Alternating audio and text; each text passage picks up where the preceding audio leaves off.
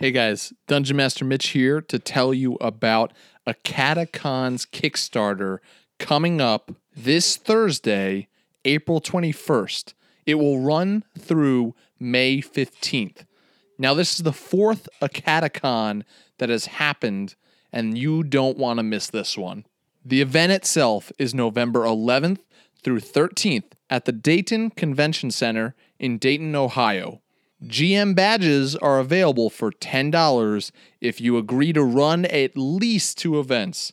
Regular badges are $40, but there are also 100 early bird badges for $30. There are also 15 VIP badges, which lets you register early and enter to a Thursday night pre event get together with the RPG Academy faculty and friends. And best of all, you know who's going to be there myself, Chris, and we're hoping this year to have our buds, the Diamnastic boys, Neil and Phil, to be there as well. If you went last year, you know that this is an event that you don't want to miss. And if you didn't go last year, then let me tell you, as somebody who did, this is an event that you don't want to miss. So, starting this Thursday, April 21st, check out the Acadacon Kickstarter and get your badge for one of the best conventions of the year. Thanks. And now, here's the show.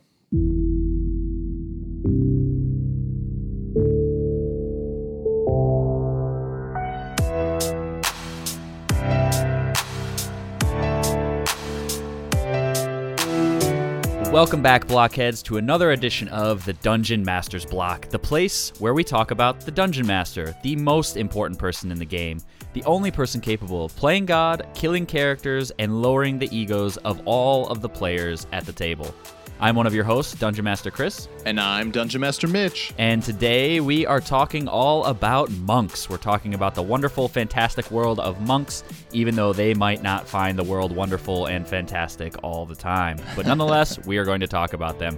And Mitch, I think we're joined by a special guest today, correct? We are joined by a special guest. We're going to be joined by a special guest that is actually a monk. His name is Hinju, and he has told us that his name actually means guest, so that's perfect for us. Uh, but Chris, I do have a little bit of bad news. Uh, Hinju's order right before he came on, he's with us right now. He's he's here. I'd tell him to say hi, but Hinju's order asked him to take a vow of silence right before he came on the show today. So that's uh, rather he, unfortunate. He's, actually, he's giving us a thumbs up right now and smiling. I don't. Yeah, thanks, Hinju. We appreciate oh, and it, and I believe he's told us that he can type, so he'll be typing to Yeah, us some of his things, and we might we may or may not read up. them. so yeah, he's giving us a thumbs up again. So thank you, Hinju, And he for smiles joining a us. lot. Yeah, thank you. So uh, we appreciate you joining us today.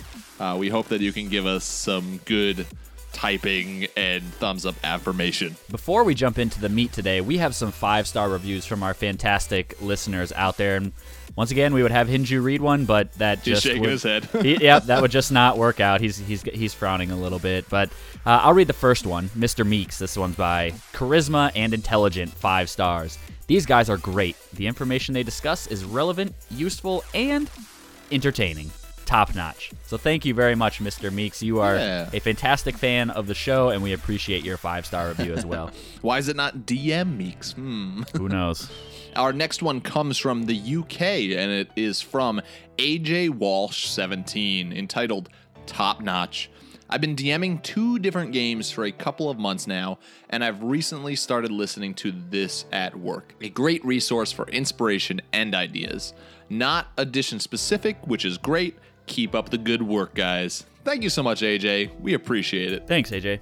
But with no further ado, we are going to jump, literally jump, using our Kai or Ki or Chi or however you pronounce it points into the meat. Take us away, Hinju. And he jumped. Leave that in. you just leave the long pause in there. just I'm starving. We ain't had nothing but maggoty bread for three stinking days. Why can't we have some meats? Carving up! Just a mouthful! No! Looks like meat's Back on the menu, boys! So this week we are talking about the monk, and the monk is a very interesting class as it's gone through some love and hate periods by many D&D players. If you've been around since the beginning, you know many of these changes that have gone on. Some of you love it, some of you don't, but the original monk character class was created by Brian Blume, and it was inspired by the martial arts of the Destroyers series of novels, which I did a little bit of research on those, and they sound like a really, really cool Hmm. series to go and read. And I, I might actually do that. On Audible, perhaps? On Audible, perhaps. Yeah, you could go and find it on there. So, the monk was the main character class in the first edition Player's Handbook. The monk was presented as one of the five core classes that you could play in the original Player's Handbook that came out. So, it's been around from the beginning despite its disappearances and appearances, but we'll touch on those very briefly here in the future. So in 1985, the next official revision of the monk appeared as a character class in the first edition Oriental Adventure rulebook by Gary Gygax and David Cook. And so apparently there were some things that were wrong with it in the very first original series, and Hinju's shaking his head. yeah, right, right. And I think that's really cool that, you know, this has showed that D&D cares enough about the things that they come out with to say, "Hey, we made a mistake. Yeah. We need to change this a little bit," which is really cool that they went ahead and did that. And the monk was unfortunately dropped as a standard character class in the second edition. It wasn't a part of the original series of classes that came out, which is unfortunate and once again Hinju is very very upset because he loved he loved the monk class so much from the very beginning. I'm not very familiar with first edition, so actually it's kind of a surprise to me that it was one of the original classes. Like that wouldn't have been my guess that the monk was one of the original classes, Right. but that's really Yep. cool. The monk was also then reintroduced, so it was dropped for second edition, but it was reintroduced in the Scarlet Brotherhood for the Greyhawk setting along with the assassin class. which is also one of those that people really really love and and I, I mean, kind of am- assassins are sweet, but we're Oh, talking about yeah. monks here. Uh, Yep. Hinju's shaking his head; he doesn't like assassins. Yeah, he doesn't like assassins. Some monks like being assassins, but Hinju is not one of those. And then with the release of the third edition rules, the monk was reintroduced as a staple class as well. And then, of course, in fourth edition, the monk class didn't come out into the third player's handbook. However, fifth edition, starting it off right, we've got the monk right away, which is awesome. Chris is playing Sonjen as a monk in the Voyage of the Unending Sea right now, and I believe you are just loving the I monk class. really, And I really, really like it so much so that I'm like, man, I love the diversity in the paths you can Yeah. take, and I wish I could be all of them, which is something that I just like in general about fifth Yeah. edition that you can play a monk and it's not the same monk as you played last time. Like you can just diversify it so much by changing a different path you can go on. Uh, Hinju has typed, "We are a very diverse and amazing people." okay, thank you, Hinju. We appreciate that. Yeah, so let's talk about what makes monks great and the things, Chris, that like I know you will have a really strong opinion on this that make the monk great and what is amazing about a monk mechanically in game, but also role playing because that's what we're really really focused on role playing as these characters and as the DMs, how we can make NPCs of monks that are interesting to our players. what I love about monks is they're so very mobile. After their first couple of levels, they gain 10 feet of unarmored movement. If they're not wearing armor, they can move even faster. If you're not wearing armor, they have a lot of these bonuses for not wearing armor. And if you don't wear armor, you get like your dexterity and your wisdom modifiers as your AC. It's just really cool that these people that don't wear armor have been able to master their bodies in such a way that they're still very, very difficult to track down and to hit. And it's just a really cool attribute that they have as monks. And they gain additional movement speed as well. So they they can gain all the way up to 30 feet of extra movement throughout the course of their 20 levels that are listed in the player's handbook, which is very, very interesting and very, very cool in my mind. Well, then you can take the feet for faster movement and add on another 10 feet for that. Basically, I just think of these monk characters as being super agile, super fast. They're the ones that are running around the city doing parkour in the alleyways oh, because yeah, they totally. can. And, like, you know, to chase after a monk would be a very, very difficult thing to be able to catch up to them unless you are a monk yourself because they're just super fast. I've even seen really cool builds that people have made online that it's like this is specifically called the ninja class. So when you mm-hmm. think of people running through the cities, I always think of the the ninjas that are dressed in black that, you know, run on top of the buildings and Yeah, jump you know, from roof to roof Jump from and- roof to roof and use cool grappling hooks. You know, that's kind of what I think of when you think of unarmored movement and unarmored defense and all that sort of thing. It's really interesting. Well, that's a good point for the DMs out there because I don't think, and Chris, you can correct me if I'm wrong in this because you are more familiar with the monk class than I am, but I don't think there's anything specific in the monk class that says, like, because they can move quicker and such, that they can jump better and that kind of thing. However, to me, it makes a lot more sense that if a monk is moving quicker and they are about to, like, jump a gap from a rooftop or something like that, they would, especially being unarmored and everything, being unhindered by weight, I would, as a DM, absolutely, if that was pointed out to me by a player that was a monk, I would give them advantage or like a bonus to jump because in those kind of situations, it's just that they are more athletic in those kind of situations than others are. Well, they even get so athletic at one point in time that once they get to a certain level, they can move up vertical surfaces and across liquids. At the same speed crazy. that they can run. That's so really cool. it's pretty cool. Like you can do that without falling during that move. So it's like you could move a complete round up something or across liquids, which once I get to level nine with Sanjin, I'm totally running out on the water and then back just for the heck of it because he can. So, what you're telling me, Chris, is that Jesus was a monk. Totally. According to D and D, yes. According to was, D&D, he was okay. able to do that, but he was cool. so he was so high level that he never had to worry about his turn ending, and therefore never sunk. There you go. We've solved the world's mysteries of you know how that all happened.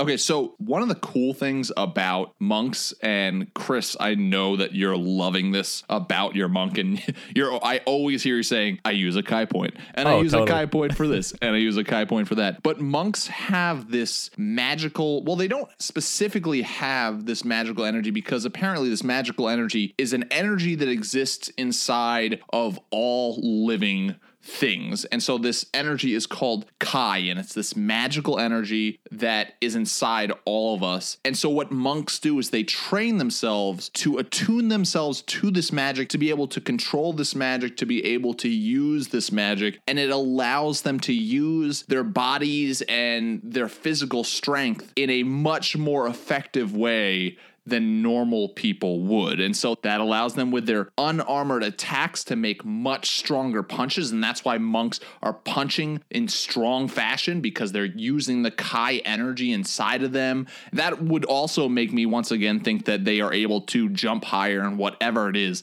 But I love this idea of harnessing this magic that everybody has, but hardly any people know how to use. And it's like this discipline of learning how to use this Kai magic. And I also like it because we think of you know in D&D you have adventurers with you have this paladin with a vorpal sword and how is a guy who punches with his hands ever going to compete with that but in the sense of these are people who have trained themselves to use the magical energy of kai inside of them you can think it's not just a guy who's trained himself to be able to punch well or to kick well. This guy has harnessed that energy inside of him to be able to use moves. And I think of also weak points that they know where the weak points are in people and they're able to do that Star Trek move, the Vulcan neck pinch or whatever it is, Right. and just knock Yeah. somebody out. yeah. Well, what's really cool about the Kai strikes too is eventually you've learned how to harness this so well that your attacks become magically infused. So like if something has resistances to like Yeah. bludgeoning or slashing or whatever, your fists are now or your your kicks are now treated as magical attacks and ignores those resistances, which is really cool and really effective because otherwise like you're just going to get outscaled so much and it's a reward for being able to harness these abilities within you and it's really cool that they give you this progression too as you're playing a monk like as you gain more and more levels throughout your campaign they reward you by saying okay you are getting more and more control over the kai that's in your body and therefore you have more of it to expend. And I think of it as almost like a mini adrenaline shot every time they do it. Like they've been able to do these things so well that they're able to do things that they wouldn't normally be able to do. Kind of like what happens when you get scared or something tragic or terrible is happening and the adrenaline kicks in and your body's able to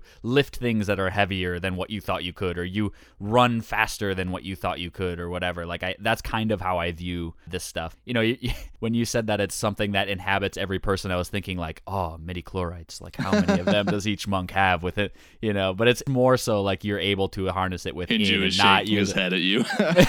yeah, right. He's like, we don't talk about Jedi where I'm from. we don't talk about midichlorians. yeah. I really love the fact that Kai points are a thing now, and it's a really cool thing that players can harness and be able to use within their monk class as well. And I think one other thing, too, that I really love about the monk class and all of the classes in 5th edition for that matter is the idea that they now have paths or schools that you can mm-hmm. choose within the classes that you're playing. And so the monk has three different really unique ones, and they each allow you to play a different sort of monk as you're going through your campaign. And so they have the way of the open hand, the way of the shadow, and the way of the four elements. Each with a really, really cool name, and each with a very, very different play style as well.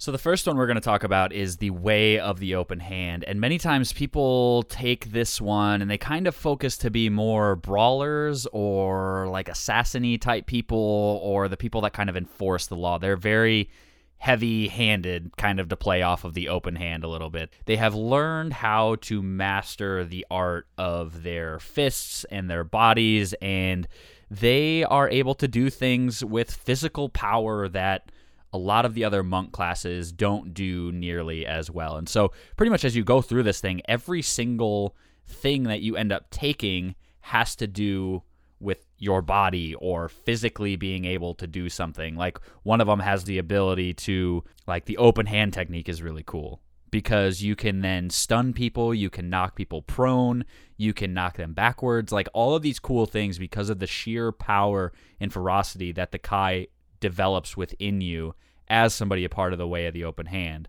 You can do some really cool things because of that that are physical. You have the ability to heal yourself at one point in time, and the ultimate reason why, if I'm honest with you, Mitch, that I chose to play a way of the open hand is the ability to one shot KO somebody at the level 17 or higher. it's it's pretty cool. If you haven't read it, basically what you do is you hit somebody and it sends vibrations through their body that you can decide to dispel at any point in time and they'll just die on the spot. Like they just fall over dead. And it's kind of cool, kind of weird, and seemingly overpowered a little bit, but it also costs It a lot level of Kai, 17. it is also level 17, so you should be able to do crazy things like that. But I love the idea of the way of the open hand basically being that sort of brawler or you know potentially the meat shield because of the ability to dodge really well or being the people that can sneak in really really easily. And you know the way of shadow has that too but being able to be more of the assassins because of the sheer power that they pack behind each punch or kick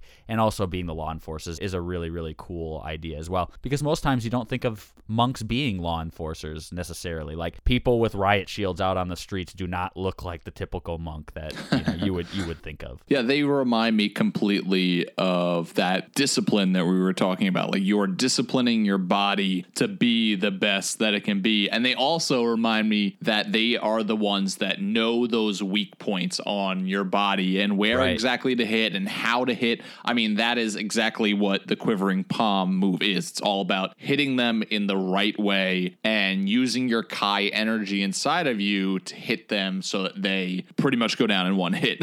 and these are the kind of monks that have that. I don't even remember what movie it's from, but there's a movie or out there somewhere that there is a monk power that you can hit the person in the right way and it makes them poop themselves. This is that that's monk. the that's the movie hot rod isn't it Is that what it is? Yeah, that, it's from the movie sounds Hot like Hot Rod. Rod, but yeah, like yeah and it's like i call upon monks. the call upon the uh earth powered an- or the earth animals or whatever house cat dolphin all of these crazy things Yeah. it's really really cool But these monks would totally be the ones that would come up with the poop punch or whatever. You i think say. that's Andy Samberg isn't it Oh yeah, that's Andy yeah oh yeah totally yeah Sensei, I have a question. Is there a Tai Chi move that would make a grown man crap his pants and not know why? Not gonna lie to you, Rod. That move does exist. The next one is the Way of Shadows. And like Chris said, these monks are all trained about being very, very sneaky, sneaking into places, hiding in the shadows. They have teleporting abilities. That's completely what these monks are all about. In fact, the 5th edition DMG describes them as these are what you would think of as being those like ninja type monks, as well as those monks that would be assassins. Once again, we got Hinju. He's shaking his head. He's typing. He says he doesn't like these kind of monks as much. They're usually mean, he says. Very deceptive as well. That's kind of what he's alluding to. Mm, yeah, I, we understand Hinju. However, we have to talk about them because they are in the DMG. But I, sorry, Hinju, but I really like these. I like these kind of monks. I think, obviously, I think of this type of monk. They wouldn't be the monks that live near your town or in your city that would be like those law enforcers, but these would be those monks that live in isolation that they might have their master of their order might have like their own agenda and so these monks would go out and they might be warring with other monks whatever it is but i mean that calls to mind for me those ninja like monks very much Well, what's really interesting about these ones is they tend to hire out their services too. So it's really interesting that like rich nobles will come to them to do a deed and they have to pay them because overall that's kind of a weird concept for a monk to care about worldly and earthly possessions like that. So it's kind of like the way of shadow is kind of like ah, there's you know not to be very punny or anything, but there's kind of some gray areas. There's there's some shadowy areas of these monk classes as well that they kind of seem to feed off of a little bit. One of those areas being sometimes people pay them for their services and stuff. So the way of shadow is really really cool, and I love the ability that they can teleport from shadow to shadow. These were the Yeah. two of the monk classes that I was trying to choose between when I was thinking of playing Sanjin. Because I was like, all right, would he be a way of shadow? Would that be really useful out here on the boat? You know, are we gonna have a lot of times where it's like, hey, you're on the deck fighting something, and there's a shadow from the mast, and that's the only area that you Yeah, can jump right. to. You know, it's. I thought about it. I was like, that seems a little bit more practical to do the way of the hand, but. Well, and you said it right there when you said that this is not the typical monk that we think of, and I think that's because previous editions of D and D have got us so much in the mindset of the monks being these tranquil, like they fight because they need to almost like I think we've gotten the mindset that they are peace lovers and Hinju is shaking his head right now. I guess he is he is very much into the way of peace. But however, what I love about 5th edition and the breakoffs of all the different classes is 5th edition has really just embraced the idea of let your players play the kind of characters that they want. Don't be the guy who says, "Oh, you want to be a paladin. I'm not going to let you be a paladin if you're going to do this or you're going to do that." And go back to our paladin episode to hear us talk about that more in depth because me and Caleb both felt that paladins should be lawful good but that you can work with your players to make different types of paladins. But that's kind of what they're doing here with the monk. They're saying not all monks need to be the generic monk. And it opens up the world for your players to be different types of characters and different types of moralities within having the same kind of base class. And it just it's all about the role playing opportunities that it offers to it. And going along with that, it opens up our minds as the DMs to go, "Oh, the way of shadows." Oh, the way of the four elements, which we'll talk about. Oh, the way of the open hand. These are all monastic orders that I can have in my world.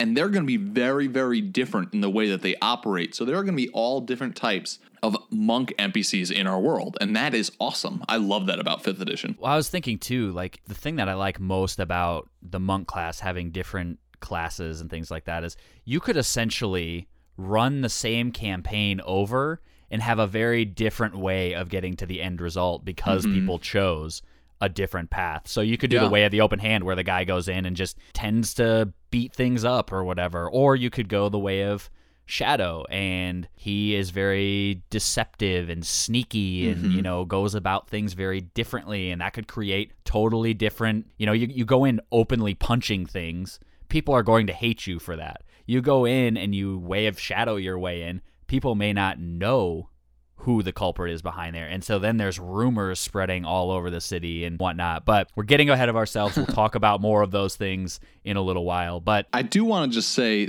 one thing I really like about the Way of Shadows that you kind of just made me think of, Chris, is that too often when we're DMing a game and there are players like the rogue, whoever's playing the rogue, I feel like too often, at least in my experience, has gotten the bad end of the deal because the rest of the group is fighters or wizards or whatever that they don't sneak around. That's not their thing. And so they just want to bust down the door and go in and fight.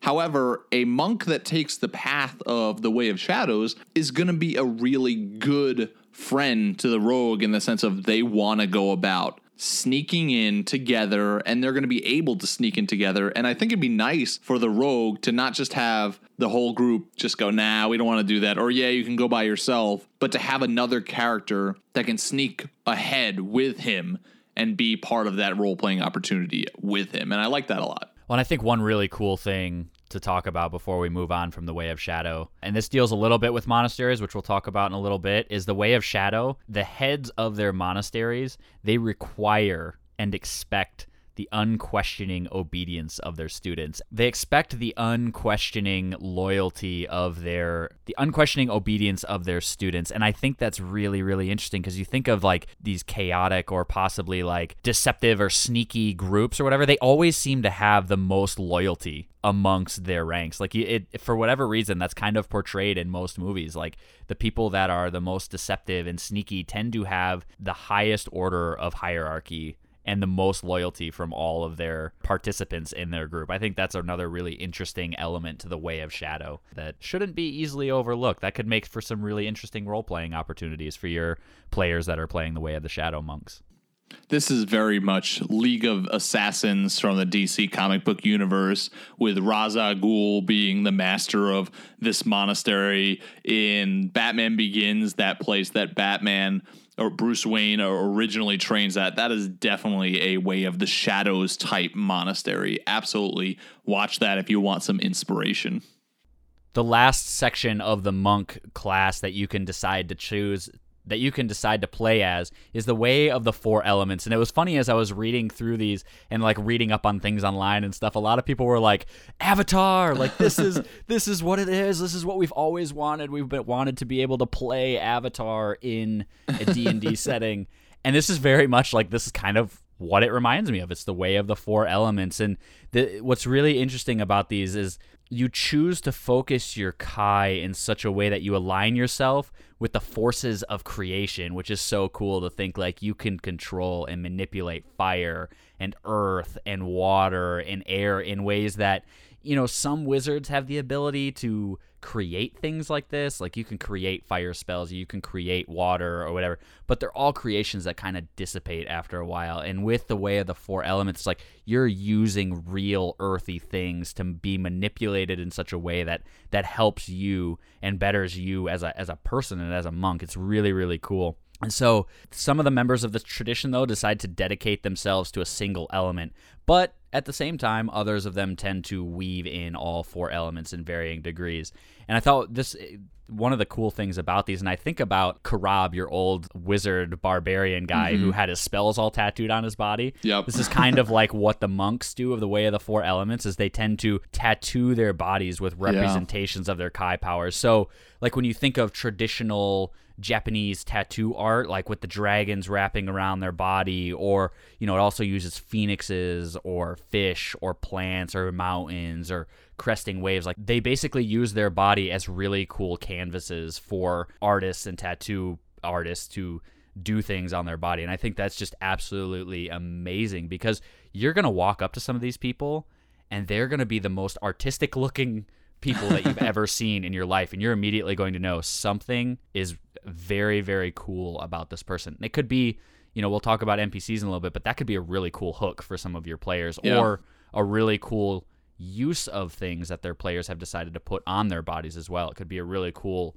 role playing moment for their characters as well. Well, I think these monks are not tattooing themselves because they're just like, ah, I like tattoos, bruh. Uh, but they are very, very much like every tattoo every line, every color of that tattoo is going to be something super meaningful to them. And this is something we should, as DMs, take into account if we're having a player who decides to take the way of the four elements. Because if you have players that I like really like to talk with you about their characters and their character development, talk to them about do you have any tattoos and get them to start thinking like what is the meaning behind that tattoo? Does that signify something important in your life or something about your belief about the elements or a god that you worship. What is it about that tattoo that is important? And that being said, if you are creating NPCs that are monks that follow the way of the four elements and they have a tattoo of a fish on their chest, have a story for it. like have it in mind. Yeah. If the players ask, have it ready, or because players never ask us the questions about things that we have prep for, just bring it up.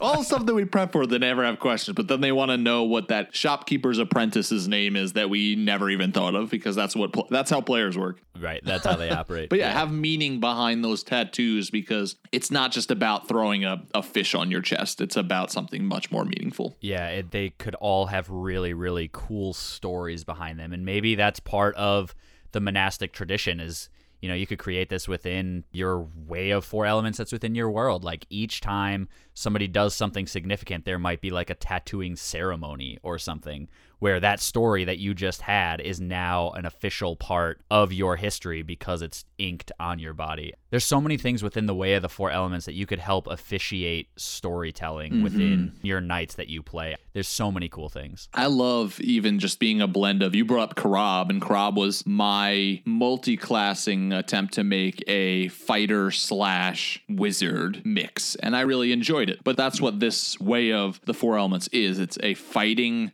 slash wizard type mix that you're getting spells, but you're also getting fighting moves, and I just love that you're you're harnessing the power of nature to use in your fighting. And some of the spells are just so cool. And thinking about how it is portrayed in monk form, and as DMs, we should explain it in those ways. Like I'm looking at one of the spells is Ride the Wind.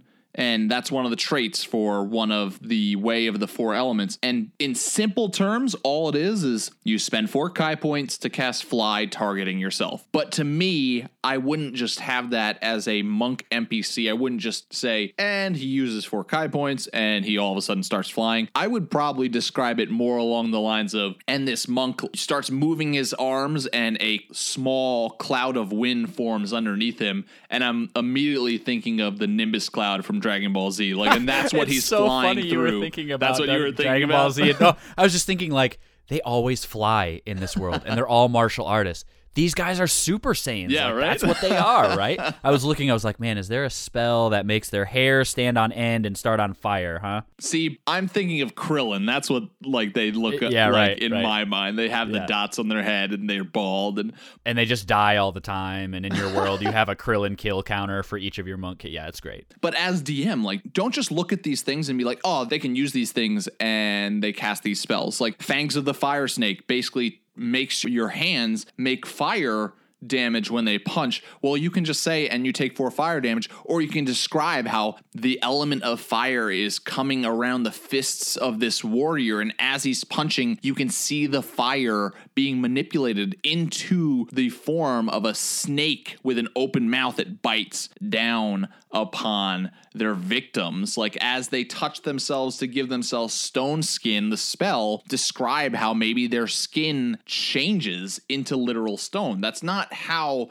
the spell exactly works, but why not when you're a DM and you're trying to add lore and an element of getting deeper into the lore of who these characters are and who these monks are into your world go for it. That's such a cool thing. You have things like the Gong of the Summit, where you can use three Kai points to use Shatter. Like, I just think of a monk clapping his hands together and a sound just ringing out that breaks certain objects. I love the idea that you can just say these things once. Like when you said the imagery of the fangs of the Yeah. fire snake, like all it takes is one time for me to hear something like that, and that's immediately what I picture Mm-hmm. every single time from then on out. Or you have it the one time that somebody, you know, their skin turns into like gray stone, and then whether it stays on them that way or it's like they break out of that and now all of a sudden they have stone skin, like it takes one time for you to say something like that, and that's what your monk character thinks about every time. That's what the Yeah. rest of your players can potentially think about the rest of the time. Like you punch and the snake comes out, you connect and the snake wraps around the body and bites them on the shoulder or something with fire dam Like it's just so cool to think about the imagery that you can help create using the way of the four elements and all of the classes for that matter of fact. Yeah, paint that picture as a DM and and this goes for any type of move or spell or class. This isn't just specifically monk. I think it's just the way of the four elements to me just brings to mind immediately. It's so easy to paint a picture that is awesome and filled with magic and just awesomeness. but yeah, like you as the DM should be painting the picture for your players and being a role model to them to as they play through things like a monk who takes the way of the four elements to role play and to paint that picture for the other players and you as the DM as well. Yeah, or ask them to describe it too. Yeah. I mean, you ask them to describe it and it even solidifies it that much more in their minds. Yep. Because they might have something totally different and way cooler than what you could ever think of. Yeah, they, I mean, or they might even add on. Like maybe you described a monk that they're fighting that is using its snake attack, Fangs of the Fire Snake. Maybe they're doing the same thing. However, their monk, you can obviously tell that the snake is a cobra's head. Like it might just have a little bit different because the player goes, I, I kind of like the idea of this being the way it is. Maybe their fire is blue whatever it is, your players can bring to the table images that you weren't even thinking of. Or as you get stronger and stronger, the snake turns into a bigger and bigger snake. Yeah. It might not do more fire damage, but it's something like to move along, showing that you have more Kai, that you're Mm-hmm. able to harness your Kai better. You're able to make your attacks look even more menacing as you hit them and strike. Whoa! Oh man, Hinju is making a snake fireball with his fist right now. That's really that's really impressive. Wait, I thought he was way of the open hand. Thought that's what he was. He must be mixing it. he's shaking his head. He said, oh, he's he's typing to us. Just no way of shadows for him. oh, okay. So he's everything but that. Yes. He's breaking the rules of fifth edition as we speak. So, as DMs, when we're creating monks as NPCs, monks are going to have monasteries. And monasteries, when you're world building, is something that you should be thinking about where monasteries are, what the culture around the monastery has developed that monastery into. Like, I mean, if you're on a tropical island with volcanoes, you better believe that there's going to be a way of the four elements monastery there that focuses on the element of fire. And you better believe that it would be awesome if there was a monastery built in or on a volcano in that world. And that these monks are, I mean, a newcomer that would really suck for because that is a disciplined lifestyle. But like they have trained themselves to live super close to the element of fire and to use and harness that power. So I'll give you an example from the Solarian Islands. Yeah. I have a monastery that is specifically focused around water, and it's on a boat that Nice. can float from island to island. I love the idea of monasteries, and so when we were coming up with this episode, I was like, oh, I don't have much created with it, but this is an awesome idea that I hadn't thought about yet. And so I created one that's on a boat that can travel from island to island and whatnot. It's, there's so many cool things you can do with monasteries. Yeah, and I think that that's like the culture around it and the environment will speak to what kind of monastery that is. And then you look back at the way of the four elements or the way of the shadow or the way of the open hand and how does that affect where and what your monastery looks like. A way of the open hand, they might be in the center of a village their monastery because they are there to protect the people of that village. A way of Shadow Guild might be up in a cold mountain somewhere, like in Batman Begins, where only the brave and the strong willed can get to and train with them, and many die who try to get to them. And they might not even be in a place where people know about them. Right. That would make a lot of sense because they tend to be seen more as more deceptive than anything. So I like that idea of it being in an area that people wouldn't know about, or even it's something that's in broad daylight that is disguised as something Something else, but yeah. it's really used as a monastery for the Way of Shadow. Be really interesting.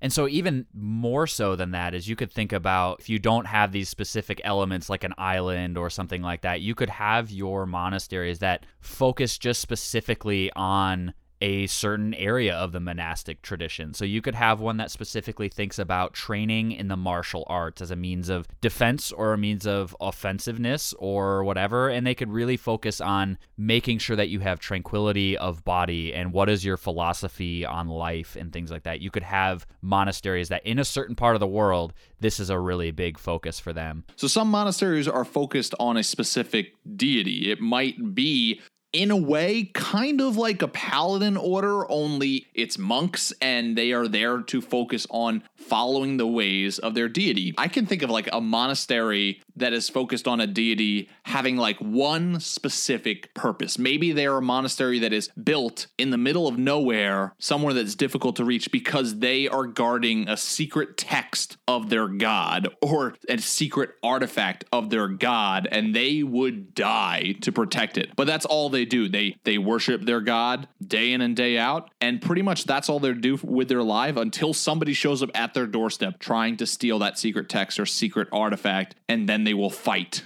with their entire lives to protect it. And I think too something really interesting is you could focus on the discipline of your body as well. I know when you get to like 20th level, there's this thing called perfect self and that very much like emulates the overall ability of the monk. Like you are trying to find your perfect self. You're trying to become the perfect being that you can. And so maybe as part of your world, you specifically focus on the discipline of the body to become the perfect picturesque person that your monastic tradition is telling you you need to become because of the discipline of your body. I imagine a monastery that is focused on the discipline of one's body would be a very, I think all monasteries should have an element of this, but be a very, very difficult place to train and to become a monk. Like, I imagine young children who are at that monastery, just their masters constantly bringing them out to the yard to train with them and just whooping their butt, just like not going easy on them at all in an effort to train them to discipline themselves and to take a punch and to be able to give a punch, but they're not just going to let them punch them. Like they have to earn it and they have to study Right. the form and almost like it being this version of training that the student may, when they're first brought on, they may like completely hate their master until they understand, oh, this is the only way that I would have learned. Right. And then there also can be monasteries that are, Chris talked about the philosophy, and there are a lot of monasteries that might be focused on philosophy and knowledge and scholarship. They might be monasteries that even look or are giant libraries. And so these monks may not be actually concerned about disciplining their bodies. But what they're concerned about is disciplining their minds and learning about whether it's a certain subject or many different subjects. Or maybe, as Hinju is shaking his head and uh, he's typing, he says, the discipline of bringing your mind at peace. Thank you, Hinju. We appreciate that. Well, I also think too, like you, you said this a little bit about the deities as well. I almost imagine you could have a sect of like librarians, like they're the monks that protect this knowledge. And if Yeah. somebody comes and like invades an area, they're the ones that are like, all right, we need to protect this library because this is history, you know? Like when people invade countries, one of the first things that they do is they get rid of all of the knowledge of people's past because it disorients people once they're in a specific area for a while. They don't remember who they are, they don't remember the things that have happened in their culture or whatever. And so maybe these people are the monastic tradition that protects knowledge. You know, maybe somebody comes and attacks, or there's secret books somewhere that Yeah. have the knowledge in case something like that is ever done, where they try to destroy all knowledge of a specific culture. I think those could be really interesting aspects to take in as a monk as well. maybe they're living in a country where whatever the ruling authorities are have banned so many types of books because they don't want books that they believe would incite rebellion or whatever it is. And so this monastic order is completely put in place there because they're protecting and keeping safe the books that the government wants to burn and get rid of every single one. And they believe that these are books that deserve to make it through and to be kept around. And so that's what they are. It's like the protecting of the artifacts or the text, but it's just, it's not like text from a god, it's just text from authors that the government has said, no, you can't read this. I tell you what, I would not want to have a late fee for one of these. Yeah, right. Like, they're, oh, you have a late fee? Well, quivering palm. Yeah, it makes punch. me it makes me think of Fahrenheit 451 so much, like what you were talking about, where they have the firefighters that come in and they're not to put out fires. Like the government is there trying to burn all Yeah. of the books and get rid of them, and people hide them in their vents and things like that. Like that's what I imagine these people are doing is trying to protect the forbidden mm-hmm. books or whatever. It's really interesting. You could also have monks that could be part of the nation. Like it could be a national sect. A nation has decided that these are some of our best and most well trained fighters that we have. They're able to sneak, they're able to do a lot of damage. Maybe there's an, an invading nation who the people of the nation that's being attacked need their realm protected. And so they send out their best shadow monks that can sneak into the camp and do away with or assassinate these leaders in order to cause chaos. And in so doing, they help protect their realm. They help protect the secrets of their nation from people that would try and defend them. Almost like the, uh, like I think of like the Secret Service. Like these monks are the ones that are standing around the president as he's giving his speech and things like that. Like you could have the monastic tradition be a sect that is a part of your nation Hmm. within your world as well. So, as DMs, with players that might be choosing to role play as monks, I think monks, just like in our previous episode with paladins, monks offer such great role playing opportunities. And as DMs, I think that it is our job to help our players sometimes even think about role playing opportunities that they might not even be thinking. So, 5th edition doesn't have a specific rule about this. It talks about it in the player's handbook, but in past editions, like I believe in 3.5, as a monk, you were not allowed to actually own pretty much of anything. You weren't allowed to have material possessions beyond besides the clothes on your back and the quarterstaff to your name. It was very restrictive, and that was kind of forcing upon players like if you're going to be a monk, you need to not like this. Now, I like that 5th edition doesn't say that is a rule. However, some people loved that about older editions because it was like, oh, this is a cool thing to role play a character who is not interested in material possessions. That's interesting. And you might want to bring that up to players who choose monks. Like, even just ask. So, old edition said that monks didn't really care for material possessions. In fact, they pretty much swore them off. Is that something that your monk believes in? Do they believe in if they're asked for the cloak off their back by a stranger that they'll give it to them? Is that their mindset of how the world works? And I think that can be something that some players will have a fantastic time playing with a character that does not care about material possessions. Well, and I think too, even throughout the course of a campaign, you could present them with the potential to have material possessions. And if they're not Yeah. in their monastery around constant persuasion that material possessions are not the thing we should focus on, maybe they falter a little Maybe bit. Maybe it's a temptation, yeah. Yeah, or maybe they have like that one thing that's their material possession mm-hmm. and then it goes missing. Yeah. Or it's stolen in some way. Like, what does that then all of a sudden provoke within your player? You know, you could, there's so many things that you could create within a monk based around their material possessions. Yeah, maybe they were an orphaned as a child, and so they have a trinket from their childhood that they are not supposed to, from their order, have any type of material possessions, and they are were supposed to do away with any upon their training. But maybe they kept that one item, that one trinket hidden, and that is more valuable to them than a bag of 500 gold, whatever it is. Like they will hold on to this, and the role playing opportunities that can go into that if they were to lose it or whatnot. You can also like with adventuring parties, like they don't need to go, I don't want any part of the gold and watch as the other players divide up the gold. I remember Fluffle Jared played a monk one time and what he would do with his gold is he would take his his share and then he'd go out into the city and he would spread it among the poor and he would help people that were in need because that is what his monk decided to do with the possessions that he had earned. He didn't want to keep it for himself. He wanted to help others. And that's something that you can encourage a player to who wants to take this kind of path. Like, hey, well, have you thought about this? Would your monk do this kind of thing with the gold? Like, instead of not taking it, would he do this?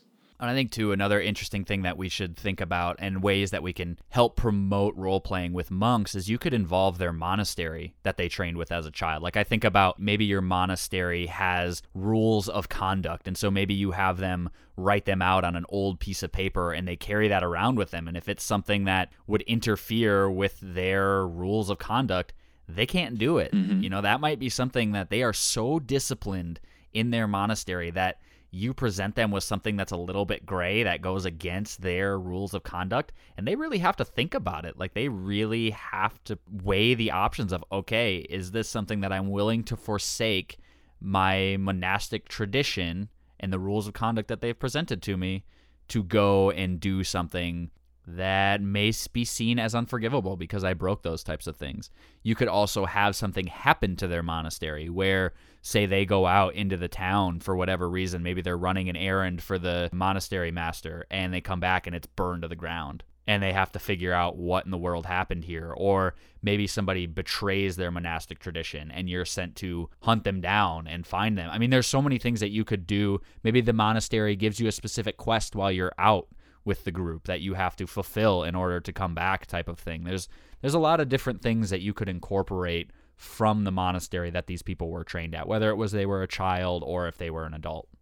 Now, when we started the voyage on the Unending Sea campaign with Sanjin, we didn't really go into Sanjin's past life with a monastery and what monastery he originally trained at or whatever. It was understood that he had been on this ship as a member of the crew for quite a while now. However, one thing I have wondered about is that if Sanjin survives this journey and if they make it to a new land or if they make it back to the old land, whatever it is, I've wondered if Sanjin, with his this voyage that has gone on for a long time, and he's seen some terrible things that has made him really gain perspective, a different perspective on life and how you live life. I've wondered if Sanjin had any desire to begin a monastery himself.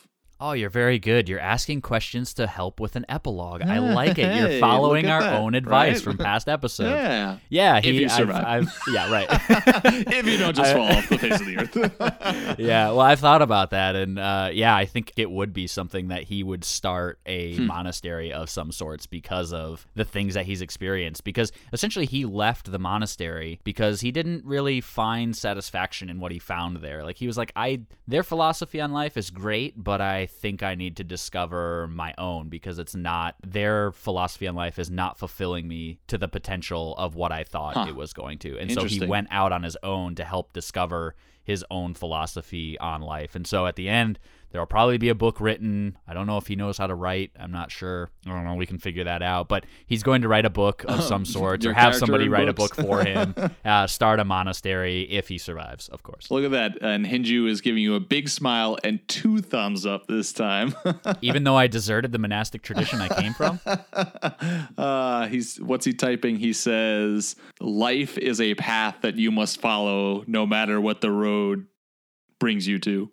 Interesting. I'm not exactly sure what that means, but you're playing a monk, so It's like a fortune cookie. Yeah. Sometimes you don't understand what it is. two thumbs up again from Hinju. uh, I mean, so as if you have players who are playing monk characters, you want to, as the DM, you want to present things that are going to intervene, that are going to interfere with their structured lifestyle. If they're monks that are isolated, you want to involve their neighbors, sometimes the in the form of a traveling adventure group, maybe. but like this is something that I very, very much have grasped onto for the Voyage of the Unending Sea. Of course, there are more players than just you, Chris, but I definitely think when I'm creating story for the campaign for us to play through, I'm often wondering how things will affect Sanjin and what his perspective will be and how this will interfere with his thinking and if it will interfere if it will make his thinking of whatever he believes stronger. I mean the Noggle coming back to life and I wouldn't say rightfully so, but blaming you for his death because in his words you promised him that he would live, which was not what happened. Right. I wondered how that would interfere with your structured lifestyle. Yeah, see, I more thought of it as like it didn't really affect me that he said that because I tried. tried. Like it, it wasn't my final decision. I took it more as I hope this gets through. Like I hope I was a voice of reason, and now Yeah. the players are seeing the ramifications of their decisions. I hope they see that I was actually right in this situation, and that we need to live a life that is preserving life everywhere, no matter Yeah. who it is, no matter what tradition you come from. Life is precious, and they should treat it as such. I don't know if that necessarily came through with them, uh, but you know, that's that's one thing that Sanjin has decided in his philosophy that that's a very important part of his way of thinking. Mm-hmm. So I wonder if Sanjin had, and we've talked about this before, but had found out about the cannibalism that was going on. like that would have absolutely interfered with the structure of his lifestyle. And I can't even imagine what would have happened with Sanjin. I, I wonder if Sanjin had found out about the cannibalism. I feel like just from knowing your character from you playing, I feel like that would be the closest Sanjin could get to being filled with rage to kill somebody. And hopefully he'd hold back. But I have had a plan in my mind that if there was something so vile that happened on the ship, the next inhabitable island or whatever it was that Sanjin had, he would mm-hmm. probably get off. Yeah. Because he would have realized that. And it would probably be the first time that I've ever had a character that ended a campaign because he didn't die. Hmm. At this point in the campaign, that has been my mindset that if something so vile were to happen, which if cannibalism came out that that's what was happening, he would try and get as far away from this as possible because he can't stand to be like that is that is the point where all hope is lost for this group. Yeah. Like he couldn't do anything to help them anymore. He will have felt like his time was wasted here and he's found his main purpose in life and now he has to get off of the ship because he can't stand it. He can't stand to be around that type of act. That would be sad for me because I am interested in an epilogue night with Sanjin. But of course, he has to survive and he has to do what he has to do. So we'll see. See, I would take it as a player and I'd be like, that's the most fantastic thing that's ever happened to one of my players because how many people can say that their character walked away from a campaign because he couldn't get al- along with them? And our players are mature enough to understand that it's not me that's hating Yeah. them for it. It's this is how Sanjin was created. This is what he, you know, this is his way of thinking. Like he can't be around this. I would be okay with that. I would be more than okay with that. I'm actually at times I've caught myself hoping for that because it would be so memorable for me as a character. Like this is he couldn't stand being around this and so his way of dealing with it was walking away. Hmm, interesting. We'll have to see where that goes. That doesn't mean for those of you that haven't heard story time, yeah, that doesn't mean go and do that, Mitch. that doesn't mean create something to that effect that makes Sanjin uh, walk away no, because it would be most not. memorable for me. Well, well, like I said, that's like I have a planned story, and right now we are further ahead in story times that have aired than you have played in, Chris. However, there's a story written out, there's a path that's being taken, and along the way, the players change that. And yeah, I personally don't want to see it happen. But if that's what Sanjin does, that's what Sanjin does. So we'll have to see if that is what Sanjin does. Uh, I think another thing that you can do, and you alluded to this a little bit about involving the people's neighbors or having them come in. Like monks are very, very protective of their friends and of their neighbors and things like that. And in the player's handbook, it says if something were to happen to people's neighbors, so say you live in a monastery and you have a really good friend who lives next door who, for whatever, you know, they could be the town baker or they could be a farmer or, you know, whatever, maybe just a layperson, and something happens to them, whether it's orcs come down or goblins come down from the mountains and attack their family and kill them all, or they're very mortally wounded, or they're stolen from and now like they've infringed upon your friends and your neighbor's life, monks would be very apt to go and do something about that because they're very, very protective of the friendships and the neighbors that they have, and they don't take those bonds lightly. And so I think that can create really, really unique and interesting role playing moments for your monk characters that you have in your campaigns. And last, when you're having a player at the table who is playing a monk, the fifth edition DMG specifically says that yes, monks will travel away from their order to travel with adventurers, but usually they're doing it to fulfill some sort of purpose and that they take that purpose very, very seriously. And so if you have a player who's playing a monk, ask them, talk to them about, hey, why is your monk traveling with this group of adventurers? It may be something that is very, very obvious. Well, they are going along to try and stop this evil. It may be something a lot deeper that there's a reason there, but talk to them about it, figure it out with them, and find out what it is that their monk character is going along with this adventuring group. Why is it? And the more that you get to know your PCs that your players are playing as a DM, the better opportunities you will have as a DM to feed them a story that they love and to give them elements of the story that they're able to latch onto and role play through. And I think one thing to think about too is monks can make really, really good NPCs for a various number of reasons. But So, the last thing we want to talk about is monks being a part of your group as an NPC or a DMPC. You can find them and use them in various different roles. If your group really needs somebody to be like a fighter, you know, normally we just we move to a place where we just say, "All right, fighter." We'll we'll throw in a fighter who can you know, swing a sword or whatever. Maybe instead we think about using a monk who can fill that role as the DMPC, or it can be for a knight that comes in and is used as an NPC and isn't seen any any longer. You could use them as stealth. You could use them as a tank because they're able to dodge things rather well. You can use them in a lot of various different areas that most times we don't normally think of using monks in. A monk NPC also that if you have an important monk NPC in your campaign, they can be the person who helps someone find their way. Like think of that Mr. Miyagi type character. Yeah, right. But also I think of it doesn't even have to be someone who's very important in your campaign. Like a monk could be, especially if you have a person in your group that's playing a monk, you might want to incorporate their master in their group. And that would be a very important NPC that could speak wisdom into the life of that character. But it doesn't have to be even a very important character. If you can think of the right thing to say, maybe one of your characters, the PCs, have been struggling with something. Maybe they meet a wandering monk along the road and they have a very brief conversation, and the monk says, says one simple thing that you're trying to get them to think about something that's been going on in the campaign and to help them out. Like it doesn't even have to be an NPC that stays with the adventurer for a long time. It could be something that just shows up and maybe it's some words of wisdom, maybe it's a hint at something that they have learned in their travels. But a monk could be a good voice of reason NPC. Yeah. I also think you could have a monk NPC show up for any of the reasons that we proposed earlier for role playing moments for your players. I mean, they could be somebody who's really struggling with the material possessions that they have or they're just becoming a monk and so they walk up to your group and just hand them a whole bunch of material possessions for some reason. And that could be a moment where your players are like, uh, what just happened here? like, why did we just get handed all of this person's material possessions or whatever? Or, yeah, like you said, you could involve them as their sensei or their master or whatever you want heads of monasteries to be called in your world. You could have your group meet a monk and they purposely interrupt the structured life of this monk. And so that could either be really, really good for your players or it could end up really, really badly for your players. So I think any of the reasons that we listed previously in the episode for role playing moments could be incorporated into your NPC that people just randomly come, ag-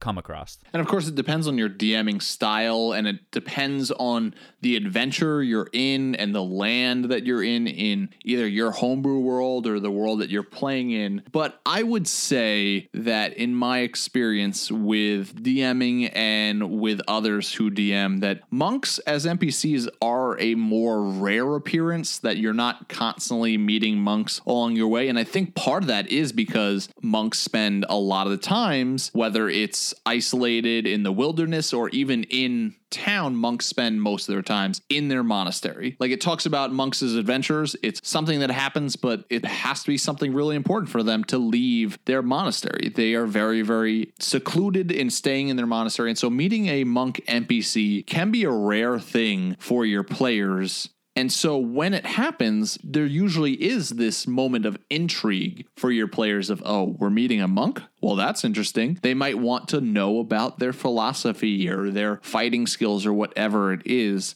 And that being said, as the DM, if you're going to introduce a monk, like have have some sort of background for him, understand who he is as a person and his philosophy and the way that he would interact with the players in your group. Anyway, that's all that we have for you on monks and our talk about monks this week. We want to give a special thank you to Hinju for joining us and all the awesome thumbs up and smiles that he gave to us uh, throughout uh, the episode. He's typing to us right now and he says, Thank you for being such a great audience. He's glad that he could be here and hopes he can come back again sometime when he yeah. can actually speak. Hinju, so, do you have a Twitter account that they could follow you at? Oh, he's shaking his head no. Uh, Facebook? No. Uh, he's typing and he says this is the only computer that my monastery has, and I'm only able to be on it for two hours a year. Whoa, you're not Wow. very connected there, Jeez, Hinju. Yeah, no, I can completely understand that you don't want to waste your time on Facebook and Twitter. Well, we appreciate that you gave your two hours of your year up for the Dungeon Masters block. It's great that we were able to get you on for this show. So thank you, Hinju, for being on. He's he's waving goodbye to everybody. So oh, speaking of role playing moments, Hinju, you could just leave your monastery and your structured life and come join us. Yeah. Oh, he he just ended the call. Oh, I guess he didn't all like right. that. all right. I he guess probably that won't be wasn't joining us important again. enough for him. he probably Sorry won't about be- that. You might have just ruined it for us, Chris. Ah. oh well. Well, we thank you, Hinju, even though you're gone, for joining us. They've been asking for their mail on a daily basis. It's all they're talking about up there. That right there is the mail. Now let's talk about the mail. Can we talk about the mail, please, Mac? I'm dying to talk about the mail for you all day, okay? So, welcome back to another segment of the Mailbag of Holding, the place where we share ideas, stories, and questions from you, the listener. So, we've got an email here today. Chris, who's our email from? this email, and I love our listeners because they have some pretty awesome Some names. great names. it, it is from DM Big Spoon, and DM Big Nice. Spoon is writing in about a an about an idea that he has that he would want a little bit more clarification on, and possibly have us do a little bit of brainstorming to help him out. So his idea is. Two allied countries meet every year for war games, eh, with the parties split playing against each other in the games. As assassinations of one of the side's kings brings the players together, they have to stop an all out war and bring the murderer to justice. Or, on the other hand, these complete opposite nations go to war, and you have this group of people that are brought together who now are from evil or from rival countries who might hate each other, or they might still want to work together to bring peace to each other's countries.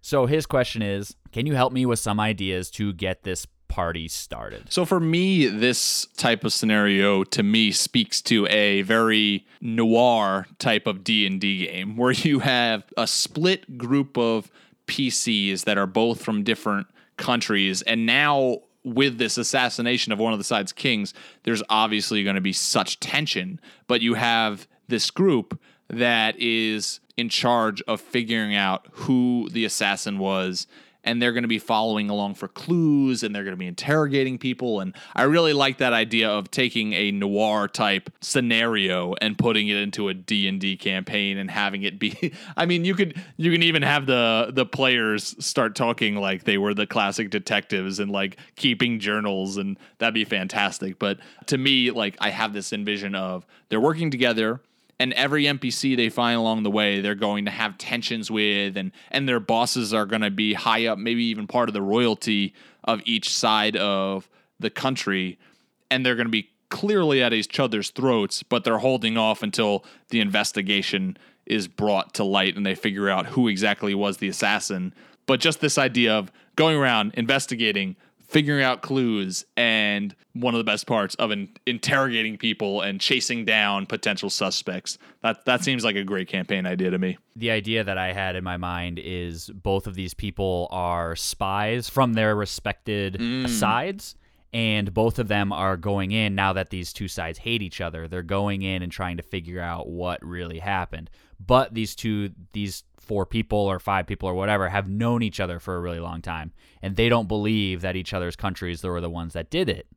And so what they're doing is they're required to come back with certain amounts of intel to bring to their country and they have to make a decision. They have to decide okay, are we going to bring them real intel while we're trying to figure out who actually killed the king? Are we going to lie to our own country in an effort to bring real justice to this thing? Or are we going to bring actual intel that is going to harm our friends on the other side? Like, that would be an interesting element to bring in. You have your players now lying to their country. If they're found out, they're going to be killed, which is a very risky thing to do when PCs lie to the government. Yeah. Or you have actual intel that is going to harm your friends and possibly, you know, bring an end to that person's country and possibly the other PC's life. Like it's it's sticking yourselves between the, the horns of the bull and having to decide, you know, which which element of the moral dilemma are you going to take? Are you going to harm your friends potentially, or are you going to stick your own life in danger to protect your friends and bring real justice to the situation that's going on. I think that would be a really interesting campaign to be a part of, having to make those hard decisions. I really like your idea of spies. That gave me the idea of what if in character creation night you had separate time with each of the groups? Like this is the the half of the group that's from this one country and this is the half of the group from the other country. Or you just set it up that you had a, a secret discussion with say you got four players and you have two from one country and two from the other. You ex- you talk to the other two players and you're like you're not actually from this country you're from the other country but like you are like you said Chris spies and so, as far as the other two are concerned, you are from their country. And so, you start off with like two of the players, they have integrated themselves into the other country. And so, they're trusted by the two people. They are they are secret agents from the other side, going along with them, trying to see what is actually happening. But that's a way to bring a group of potential enemies together. And eventually, that secret's going to come out, whether in a good way or a bad way. And that to me, like, I really like that idea.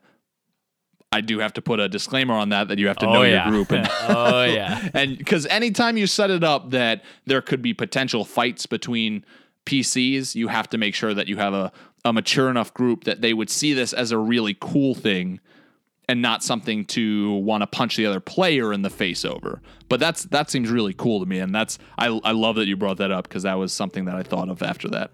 So thank you very much, DM Big Spoon. First of all, awesome name. But we hope that this has helped you out in figuring out how to do a campaign where you potentially have two warring kingdoms and an assassination, and how thick and deep that plot can go uh, is just is just absolutely astounding. So we hope that those ideas have helped you get some direction and clarity in that area. That's all we have for today on the Dungeon Masters block. Chris, if they would like to email us and talk to us about monks that they have played, monks that are players in their campaign, stories about monks or anything Dungeons and Dragons or anything anything else, where can they reach us at? Yeah, you can send us an email at dungeonmasterblock at gmail.com. We would love to read your stories and we will respond to them as quickly as we can. You can also go and leave us an iTunes review. Leave us a five star review, and you will get a special, super awesome shout out at the very beginning of the episode, like our two reviews today. And you can also find us on Podcast Addict and Stitcher and various other podcasting apps. You can follow us on Twitter at DMS underscore block. That's at DMs block. You can like our Facebook page. We are able to be on our computers more than two hours a year, so we will be constantly using both of those places to give you updates about the show, upcoming episodes, D&D memes, and D&D goodness all around. we have a special Patreon dragon to announce this week.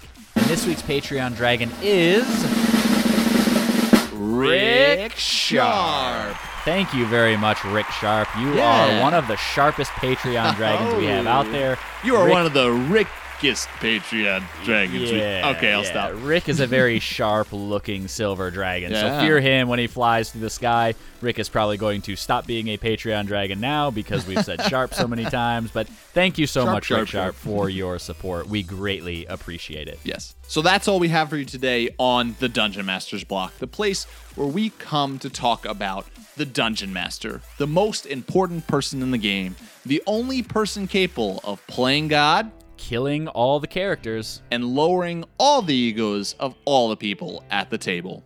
Have a good night, everyone. Keep on dungeon mastering.